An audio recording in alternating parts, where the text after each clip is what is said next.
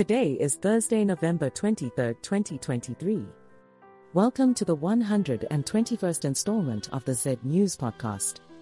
I'm your host, Ayanda, and I'm excited to have you accompany me as we embark on a voyage through the latest news and stories from across Zambia.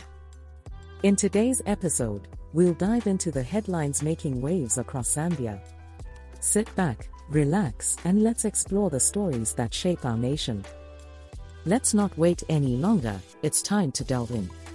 We are going to start with news from ZNBC, which has an incredible 13 entries today. Let's check them out. Entry number 1 is entitled CDF A Window of Opportunity for Financial Institutions Chipata Mayor. Chipata City Mayor George Mwanza has called on financial institutions to design products that will benefit local entrepreneurs, while Bank of Zambia Assistant Director Richard Choa praised the Entrepreneurs Financial Center's mission to improve access to specialized financial services for micro and medium sized enterprises. Entry number 2 is entitled Heavy Rains Destroy Siavonga Homes. Heavy rains and lightning have caused destruction in Siavonga district, Southern Province, with over 30 houses and a primary school having their roofs blown off and a dozen goats killed. The local authorities have appealed to the Disaster Management and Mitigation Unit to provide tents for the affected families and are ready to channel funds to repair the roofs of the school. The third entry is entitled Melissa Barrera, actress fired from Scream 7 over Israel Gaza posts and was posted in the entertainment category. Actress Melissa Barrera has been fired from the upcoming Scream sequel after pro Palestinian social media posts were deemed anti Semitic, while Susan Sarandon has been dropped by her Hollywood agency for speaking at a pro Palestinian rally. Tom Cruise has shown his support for one of the agency's agents who was relieved of her duties for her posts about the conflict. The fourth entry is entitled Jamie Foxx accused of sexual assault at NYC Rooftop Bar in 2015 and was posted in the entertainment category. Jamie Foxx is being sued by a woman who alleges he sexually assaulted her at a restaurant in New York City eight years ago, with the lawsuit claiming the actor groped her without her consent.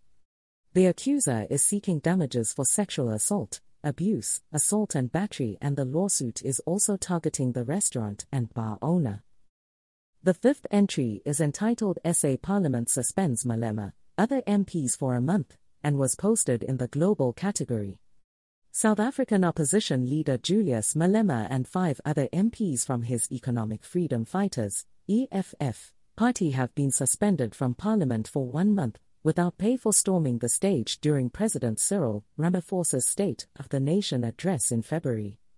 They must also apologize in person to the President, Speaker, and people of South Africa for disrupting the address.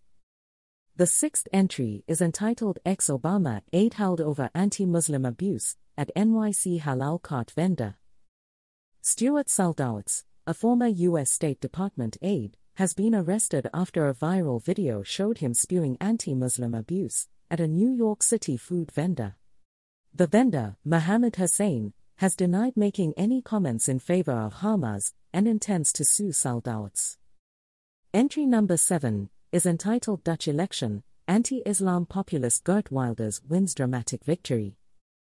Geert Wilders' Anti Islam Freedom Party, PVV, has won a dramatic victory in the Dutch general election, securing 37 seats in the 150 seat parliament. His win has shaken Dutch politics and sent shockwaves across Europe, as he now looks to form a coalition to fulfill his pledge to be Prime Minister for everyone. The eighth entry is entitled REA starts construction of biogas digesters in schools and was posted in the uncategorized category.